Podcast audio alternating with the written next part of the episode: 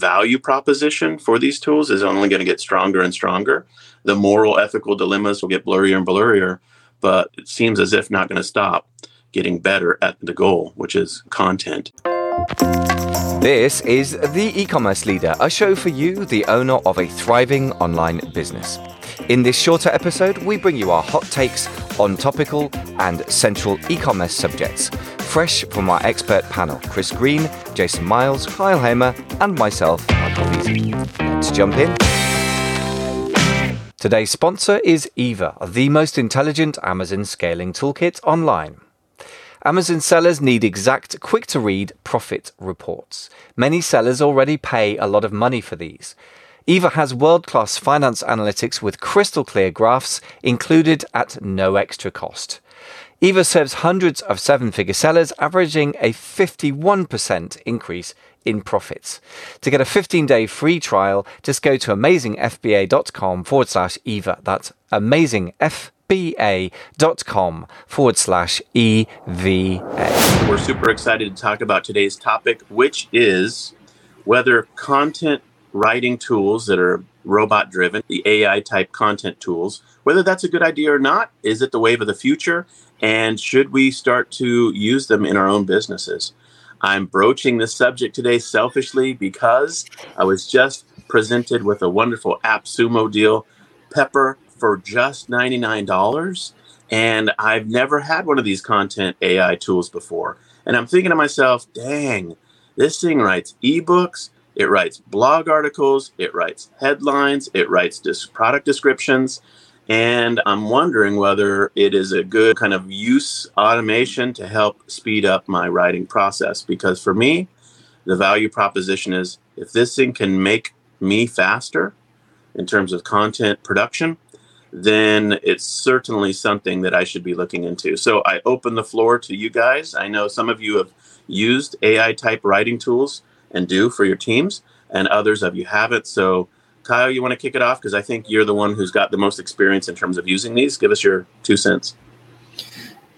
Yeah, for sure. My team uses a version of an AI writer called Jasper. Uh, it used to be called Jarvis, but I think they might have gotten a little trouble with Disney over copyright infringement. But it's now Jasper.ai. It's interesting tool. I found it to really be effective at driving ideas and concepts and angles uh, and creating blog fo- posts and just speeding it up. So I played with it a little bit and then just turned it over to the team, and they've been kicking out blog post content for the website. And I was able to write.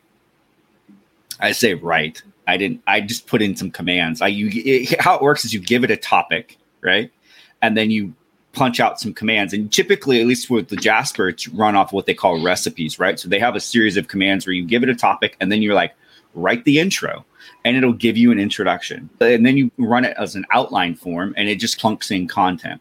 So I found it to be fairly efficient in generating content. Now, is it going to be the highest quality writing you've ever seen?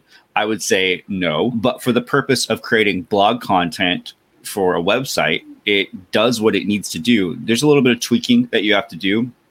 And sometimes it gets into a bit of a loop and repeats itself. So that, but they have some like hack commands and stuff you can do that to actually force it to actually generate new streams of writing. That's how do you think about it? Writes in streams.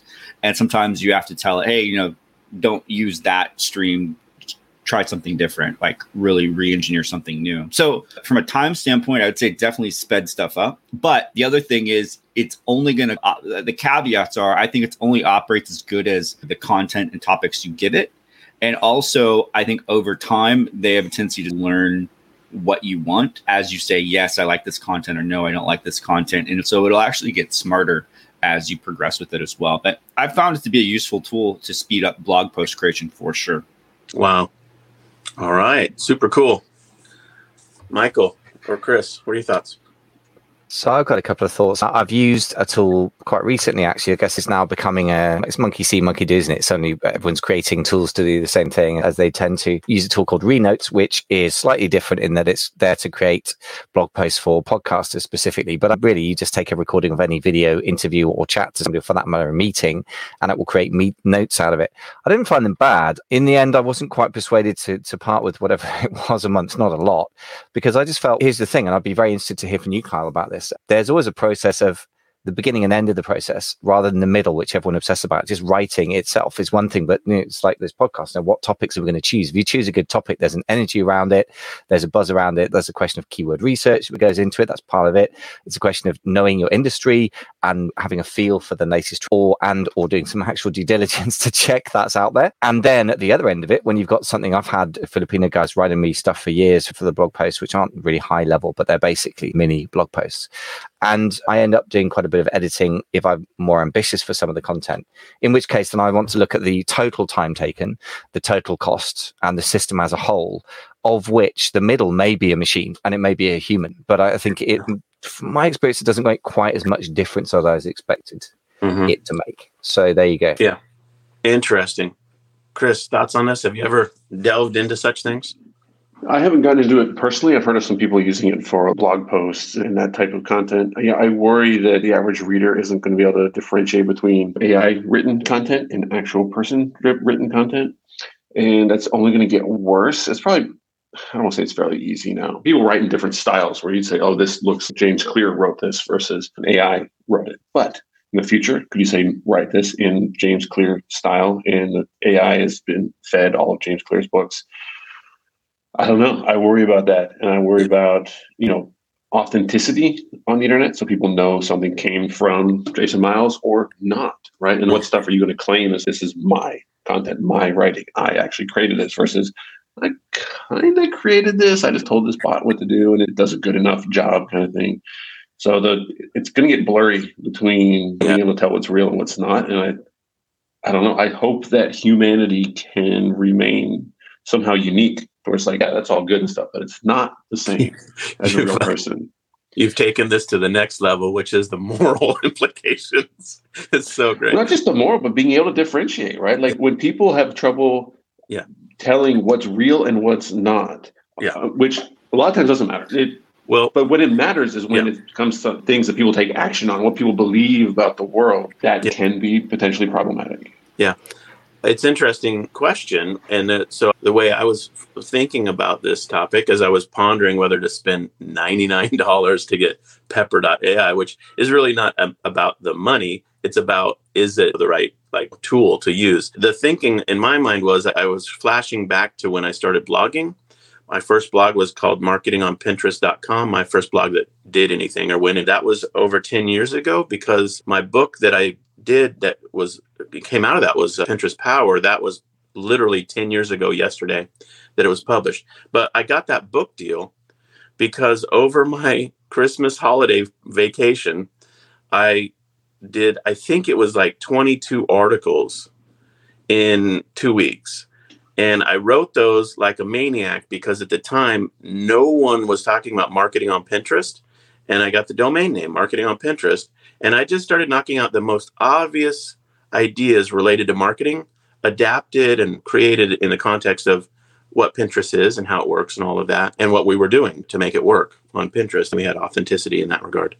And so the articles weren't complicated. And I'm thinking to myself now, if I had Pepper or Jasper, how much faster could I have done that? Because it wasn't really rocket science. And people who were reading the content didn't really, they just wanted help. They just wanted, like, how does this work? How do you wrap your mind around marketing on Pinterest. And so, anyway, so that was the thinking I was doing the other day as I was wondering about this. I do think your question that you raised is a good one. I would say if I had an AI writing tool, I would own the content as the writer because I would feed it the topic. I would give it its ultimate outcome, whether it's a long form blog post or ebook or whatever. And then I would obviously do a lot of my own re edit. And then for my process, I would give it to my my technical editor, and she uses Grammarly Pro as one of her steps. So it would end up being authentic content. It would just be aided by AI, I guess you could say, in that regard, as I'm thinking it through the process. Yeah. Wow, there's so much this brings to mind for me. So, so a couple of thoughts in response to this. Uh, but first of all, great topic because it raises a lot more questions than just the immediate thing, doesn't it? First of all, I'm question of authenticity. And I guess that's always been a thing. There've been ghostwriters probably for a long time, but certainly they've existed for a long time who write stuff. And when you see some celebrity who, you know, mention no no names in case they're lawyers on the net, but you think, yeah, that person can't string a sentence together. They've definitely had a ghostwriter work on their biography. But the other thing that strikes me is this. So back in the day, you had a fairly open market there, Jason, of people who were looking for stuff on Pinterest. So there was demand. There was no supply of information, so you supplied it. And I guess that's a bit like Amazon in 2014 with certain product categories. It reminds me of my experience there. And right. then to do that now, it, here's the thing: it's an arms race, isn't it? If, if you bring a knife to a gunfight, as you were saying, then you're in trouble. But if you have a bunch of what I see out of there a lot with blog posts that I read, is a lot of there's a certain sort of style of Filipino English, if I may say that, and I've got some fantastic assistants over there, so I'm not dissing anyone, but there's a certain style to the language which comes across, which isn't to me as a native English speaker great, and then AI is probably going to develop its own kind of lack of style. But to your point, Chris, mm. like being able to identify a personal style is a differentiation factor, just as a striking logo and beautiful visual design is on a marketplace like Amazon for your physical product. And I think that being able to cut through the noise is still going to is going to be more important than ever if everyone's churning out 10 articles a day instead of one using there's, AI. There's two bits there that I think are important to unt- untangle. The first bit, the availability of content about a topic. Now, because what I learned in working with the McGraw Hill, I've done three books with them, and one has been second edition, so four cycles of through books. What I learned with them is those professional, the East Coast big publishers, their acquisition editors are on the hunt for new topics. And to such a degree that I didn't really understand that they're looking for fresh, new, interesting angles in whatever the domain or niche is that they acquire books. And so for me, 10 years ago, that was Pinterest because it was a clean green field. No one was talking about it, and they knew it was hot. TikTok was three, four years ago. I was asked to write a book for TikTok Power. They wanted me to write that. I decided not to do it because I'm not a TikTok user and I just didn't I didn't have the, the vibe for it. But there's a difference between greenfield uh, content strategies where there's nobody talking about something and super saturated. And the difference nowadays, I think, is fields go from green to, I guess, to use the economic terms, the tragedy of the commons, which is all muddy, pasture land that's been destroyed very quickly. You could have a topic. Let's just say there's a brand new tool, uh, and uh, let's say it's TikTok, and they got 100 million users inside of a year or two, and no one's talking about marketing on TikTok. And then, of course, you've got 5,000 marketers who all are in the pursuit of content, books, webinars, courses, lectures, all of the ways in which you monetize that type of content. Nowadays, that arms race, as you describe it, is literally like months or weeks. Whereas 10 years ago, I had, I think, three, three to six months where I had a monopoly on marketing on Pinterest as a topic. And then, of course, what happened was, as all things do, the biggest internet publishers took away my key phrase ranks and my, my authority in the in the topic because they're bigger have bigger reach. So that's a different issue than is it your own authentic voice or that kind of thing. But anyway, all that to say, I think there's a lot here to geek out over. Absolutely. It is interesting though. You can actually with Jasper tell it if you want it in a certain tone. Like you can say Joe Rogan or Optimus Prime, honestly, like cartoon characters, because what they did with that with the AI is they actually took 10% of the written internet and loaded it into their AI engine. And that's way more data than any human can really process. And so what it's trying to do is try to figure out different patterns to be able to communicate. And I think as these systems get more and more sophisticated, they're going to be faster, more efficient, and probably more persuasive in their writing than we are because they're going to be mm-hmm. look at the writing that's worked successfully mm-hmm. across the internet and just incorporated it at a much faster pace. And so yeah. I think where we go from a future standpoint is I think AI is going to be doing a lot more of the copywriting. It's probably going to do a lot more of the image creation as well. I can definitely see a day, and it's already starting to take place now, where you have AI that's that's looking at the images that work well for an ad gathering the best information about it. Now it'll then be able to create that version of the graphic for it and then write the content for the ad and do it in real time. I think you're going to come a day where you're going to get customized. You think it was a problem that Facebook understood what you liked and targeted you with that. Imagine if you had custom built ads directly for you as the consumer. I think that's where it's going to be going to. And I think AI and the content writing piece of it wow. is going to drive that as we move into the future. Yeah.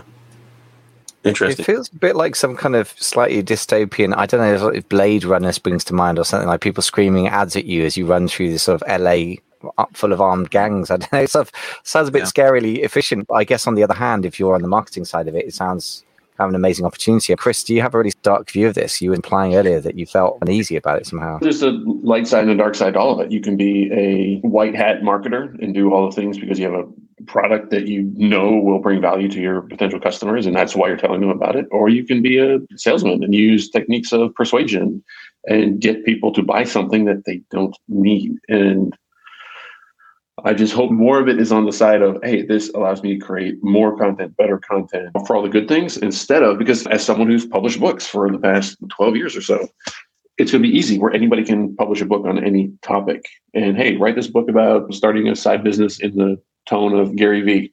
And all of a sudden they've got a book published with like fairly good content and they don't actually have any knowledge of what they're doing.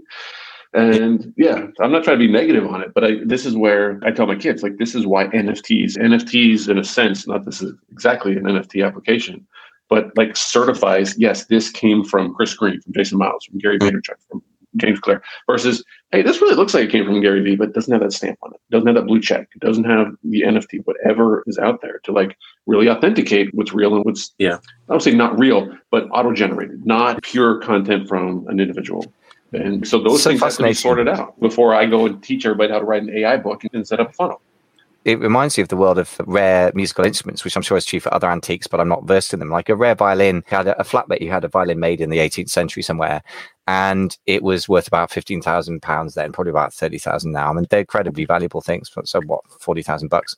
Or thirty thousand bucks, depending on when you're listening and what the market's done to my currency. But if it had been authenticated as a whatever the name of the maker was, it would have been worth four times as much almost basically a certificate or a, a, pasted name or anything like that. So to your point, Chris, that there are there is going to become some kind of a, a, secondary market in authentication of is this written by AI using Gary Vee's voice, rather like that guy used the same kind of pattern for making a violin, or is that actually Gary Vee? This is a yeah. very interesting point, and I think as a marketing point, it's going to be more and more authenticity is going to be even more at a premium than it is now. Anyway, my thought. Yeah, it's interesting. I guess the way I was metabolizing these ideas and topics was my point of reference between my own just grinding it out on topics and writing was our implementation of Grammarly. So Grammarly is an interesting tool if you haven't checked it out. It's really it's it takes the best elements of Microsoft Word where you can, you know, autocorrect things and spell check and stuff like that, punctuation correction.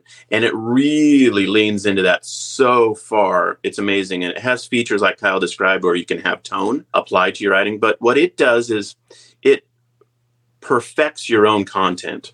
And and I have a technical editor that when I write, she'll read and then when I'm writing in a confused way, she'll just make a comment and say, "Hey, this is confusing." Or but she'll also correct all the obvious stuff. And it was probably a couple years ago where i had poked around with grammarly and then i just said to her let's just get grammarly pro and you can run it through grammarly pro and then still do your process but the grammarly pro stuff fixes all of and really fine tunes for punctuation grammar that that kind of issue in the writing process. So to me that top if you think about your writing is like a multi-level kind of effort. The Grammarly work polishes the final product, but the guts of it was still all your own choices. This would take the this would go further down into the creation process, which is what's interesting to me as an aid or a tool. And so I, I think that's how I've been thinking about this is do you know, do I want to go deeper? Now I will say that with grammar it will I guess what you could say genericize your writing Like one time I had a manuscript that she put through Grammarly and she did all of the pro- supposed or proposed changes to my writing. And it took my sentences that I thought were interesting. It had a hook or a writing tone that was really catchy, little short phrases or repetition deliberately, stuff like that. And it just obliterated all that stuff because it made it more standardized writing. And when I read it back, I was like, what happened to all my good stuff? Like felt super generic. And so I told her in our process, we had to tune that up so that my stylistic choices didn't get butchered out in the process. So this is what I'm thinking about as I think about adding Pepper or Jasper to the next step. And I think I'm going to do it and see how it goes. And anyway, so that's how I'm thinking about this stuff. Great. Kyle. So we do a sort of oh, yeah, round the table wrap up or calm. Sorry, go on. Yeah, I think it it you it's a tool like anything else, right? And any tool requires you to invest some time and energy into mastering it and figuring out how to make it work for you. So I think in between the time before all the AI is doing all the marketing in the world and now you have the ability to leverage those tools as best and try to give yourself an edge in in whatever you're using it for. So I think it's it's just like any other piece of software and you use in your business. So have a plan to use it, play with it, get good at it, leverage it, see if it actually provides value for it. And if it does, great. If not, you scrap it. I think that's the mindset. But you don't want to bury your head in the sand. I think you need to be aware of what's happening in terms of the advertising space with AI because it's already all around you, not even beyond just the tools for writing, but in analytics, in and all the stuff the way Amazon uses AI in its business for analyzing data in advertising. There's already a lot of AI driven stuff and it will continue to be more. So it's already becoming more and more part of everyday marketing. And I think it's so we understand it and we're utilizing it in our business that just allows us to be on the leading edge of where we need to be be competitive. Love it. Final thoughts? So someone should make a kind of an AI driven Amazon product page generator. Say, look at the best selling products, look at the ones that convert the most, look at the ones with the best reviews, with the lowest return rate. And yeah, make me a listing and complete with lifestyle images uh, and everything. And if it's a good product, hey, go for it. It's, I like that as more of a commercial application versus attaching personality to something. If you're going to write with AI, you got to disclose it. You got to say, yeah, this is. So it's going to be weird. It's going to be interesting. So you got content. You got, like Kyle said, you got images. You're going to have a video, and it's not going to be long. You say, hey, make me a you know, 20 second Gary Vee Instagram video about this topic, and it's going to have Gary Vee in it as deep, a video. It's going to be convincing. fake of his face. That's that's not that far away. And yeah. as society has trouble like you discerning what's real and not real, what's true and what's false on things like social media and any type of content, this is going to be worrisome if people are not well versed in skepticism and withholding judgment and you know what? I'm not sure I have an opinion on that until I get yeah. some more information. That's going to be problematic. and if AI contributes to that, that is honestly something I worry about. Yeah, for sure. Skepticism and not having an opinion. Yeah, that doesn't sound like any social media platform I've ever been on. You realize sure. how refreshing it is to go off topic to say, you know what? I, I know you asked me my opinion on that, but I don't have enough information to make an informed opinion on that. And that's the end of the conversation. That's where yeah. more things need to be, especially when it comes yeah. to AI. Hey, I read this, but let me For verify. Sure. Let me validate. Let me go to a trusted source. Let me go to a blue checked, NFT verified, actual expert in the topic to see, hey, do you agree with this or not agree? Is this a good source? Should I pay attention to this? Yeah. We need more of that across the board. Definitely. Amen to that. Sure. Definitely. If you want to learn more about AI, I want you to go to my to new say, website, is Chris Green and AI.com. That is my no, I'm just kidding. That site doesn't exist yet.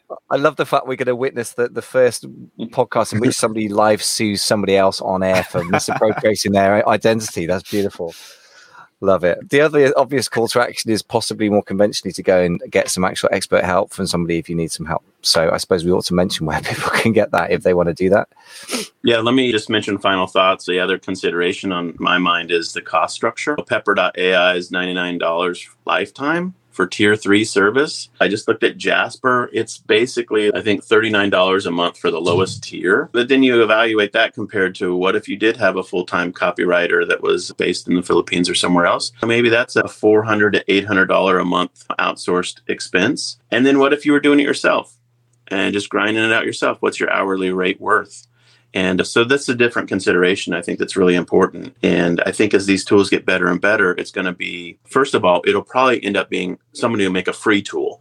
So you they'll eliminate the cost structure and then they'll sell you on something else, their educational products or membership or something like that. But I think the value proposition for these tools is only going to get stronger and stronger.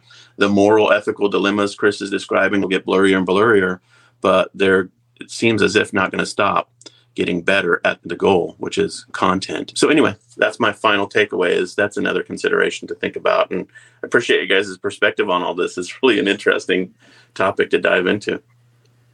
Yeah, it's been great. I suppose I feel like I can't end a podcast without a simple um, call to action, which is get us in human form before the robots fake us over there at Spotify and Apple and other places where you can consume your podcast. And yeah, really interesting discussion. I like that a lot. Thanks, guys. That was the e commerce leader podcast with Michael Veazey in London, England, and Jason Miles in Seattle, Washington. If you liked this content, don't forget to subscribe to the show on your podcast app. For free resources, including PDFs and videos on topics like traffic, products, and sales channels, just go to www.theecommerceleader.com. No hyphens, just as it sounds. Thanks so much for listening.